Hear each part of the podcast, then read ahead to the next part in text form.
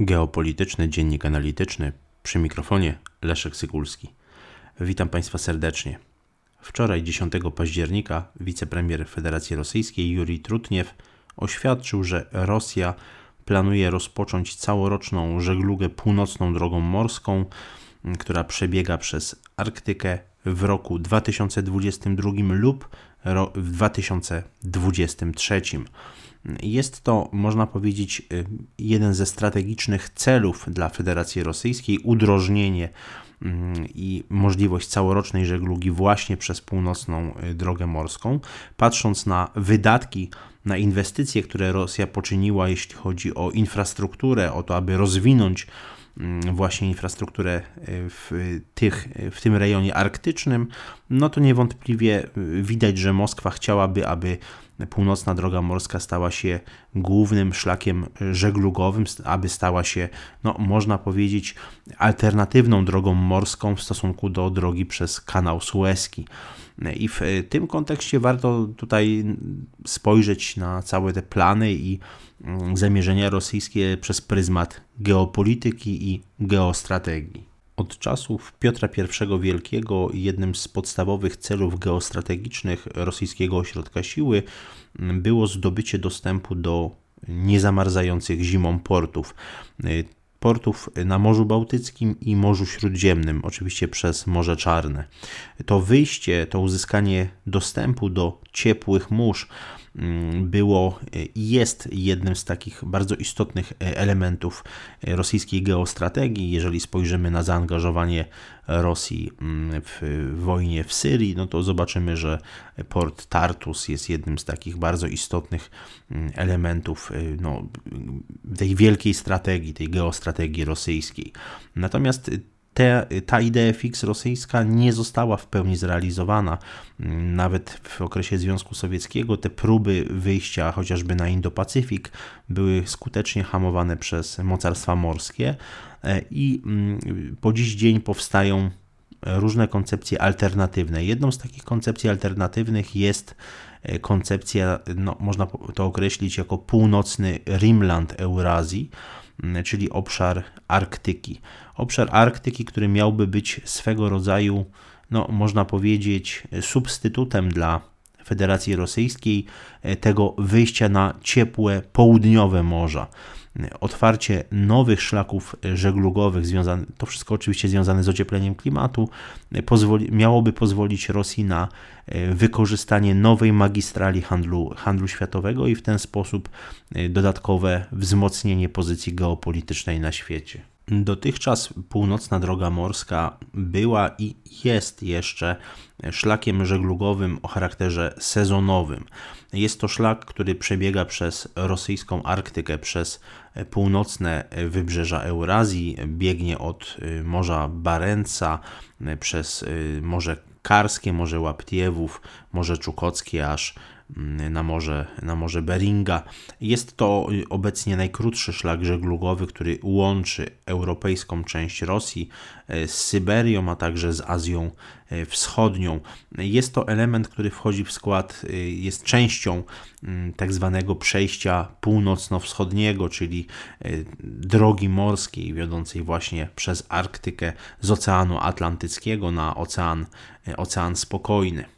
Transport północnymi brzegami Eurazji był wykorzystywany już w okresie Związku Sowieckiego, a po jego dezintegracji w 1991 dosyć mocno ugraniczono właśnie y, transport i handel y, na tym, na tym obszarze. Mm, można powiedzieć, że mm, dopiero y, te zmiany klimatyczne, konkretnie no, topnienie pokrywy lodowej i wzrost temperatury, Mm, pozwolił na, y, na udrożnienie tej, tej, tej żeglugi i zwiększył y, ponownie zainteresowanie Moskwy właśnie tym regionem świata. Z Wynika z badań mm, prowadzonych współcześnie, że temperatura w latach 1971-2019 właśnie na obszarze Arktyki wzrosła o nieco ponad 3 stopnie Celsjusza. To bardzo dużo, to znaczy, że jest to y, tempo 3 razy szybsze ocieplenia mm, klimatu niż w pozostałych y, regionach, y, regionach Ziemi. To skutkuje także ograniczaniem pokrywy lodowej i możliwością prowadzenia, można powiedzieć, takiej no, nawet całorocznej żeglugi przy wykorzystaniu odpowiednio przygotowanych lodołamaczy. Co istotne, sama północna droga morska jest na świecie rozumiana jako ten szlak morski, o którym wspomniałem, łączący Europę i Azję właśnie wzdłuż północnych wybrzeży, wybrzeży Rosji. Natomiast w oficjalnym piśmiennictwie rosyjskim, zwłaszcza w tych takich rosyjskich e, oficjalnych dokumentach e, nazwa mm, Północna Droga Morska jest zarezerwowana dla części tej drogi, która jest pokryta lodem. To jest bardzo, ważne, e, bardzo ważna uwaga, ponieważ mm, to zawężenie granic północnej drogi morskiej w oficjalnych dokumentach daje, daje Moskwie po prostu możliwość odwoływania się do artykułu 234 Konwencji Narodów Zjednoczonych o prawie morza, e, który, y, no, można powiedzieć, daje możliwość regulowania ruchu przybrzeżnego na obszarach pokrytych lodem i to y, obszarach w wyłącznej strefie ekonomicznej. To obszar y, do, do, 200, do 200 mil. Mm, tu oczywiście Kreml wykorzystuje możliwość kontrolowania tego szlaku, odwołując się do tego artykułu Konwencji Narodów Zjednoczonych. Także oczywiście ta, ta argumentacja mm, taka mm, no, również geopolityczna, związana z eksploracją i kontrolą tego szlaku, mm, którą, którą stosuje Moskwa, odwołuje się do, do tego, że do historii właściwie eksploracji właśnie y, Arktyki jako drogi transportowej dla wielu regionów y, właśnie y, Federacji Rosyjskiej, a wcześniej Związku Sowieckiego. Mm, tutaj rosyjscy urzędnicy, rosyjscy także strategzy podkreślają, że ten akwen przylegający do północnych wybrzeży Rosji y, no, obejmuje jej wewnętrzne wody morskie, morze terytorialne i wyłączną strefę y, ekonomiczną i z tego, z tego punktu widzenia Rosja ma prawo kontrolować właśnie tę nową magistralę handlu światowego. W roku 2020 przez północną drogę morską transportowano głównie y, gaz skroplony i ropę oraz produkty ropopochodne. Jeśli chodzi o gaz skroplony, to stanowił on około 60% e, udziałów wśród towarów właśnie transportowanych tą magistralą, natomiast ropa i produkty naftowe obejmowały około 25%. Jeśli chodzi o istotne punkty, o istotne porty e, na tej magistrali, to przede wszystkim trzeba wymienić no, dwa nowe porty na wschodnim brzegu Półwyspu Jamalskiego, czyli port Sabetta i terminal naftowy e, Wrota Arktyki.